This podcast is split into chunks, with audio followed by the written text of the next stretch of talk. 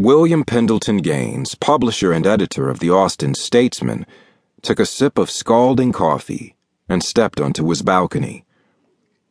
The Statesman's editorial offices were located a block west of Congress Avenue in a grand three storied structure that might have passed for a Venetian palazzo.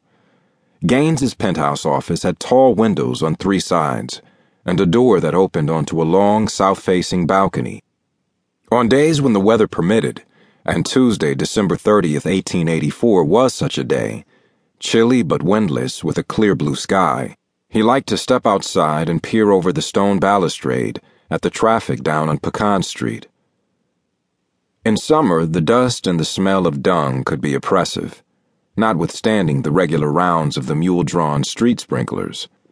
But on a still midwinter day such as this, the balcony was his favorite spot, as long as he had a steaming cup of coffee to keep him warm.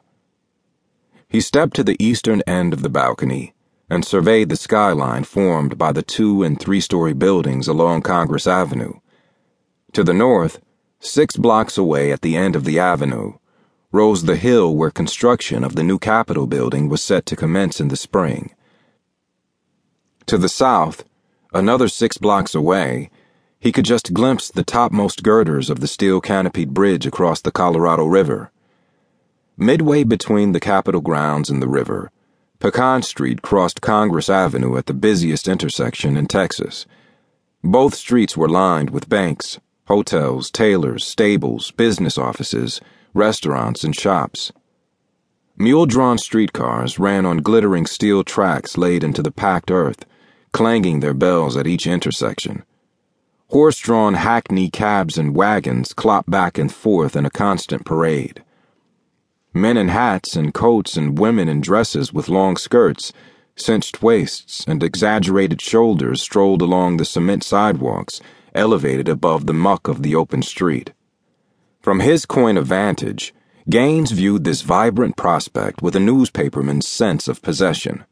This was his town. He was its chronicler. He took a sip of scalding black coffee and felt the kind of deep satisfaction that other men got from looking at a favorite child, or a beautiful mistress, or a painting they had just purchased. This moment was a sort of apogee, he thought. Or was apotheosis the proper word? Whichever, life could scarcely get better than this. His life had always been one of privilege. His father, who was now in his 70s, had been a great antebellum planter, growing sugarcane and cotton on vast tracts of the finest bottom land in Brazoria County. Gaines Sr. had been a military hero as well, of both the Texas War for Independence and the Mexican War. When the Civil War began, Gaines Sr. had been too old to serve, and Gaines Jr. too young. After the war, young Gaines was sent north to a college in Pennsylvania for an expensive education in the classics. The students at Lafayette, reading the Bellum Civile, argued almost as passionately about Pompey and Caesar as their fathers did about Grant and Lee, and Actium sometimes seemed as close to Gaines as Appomattox.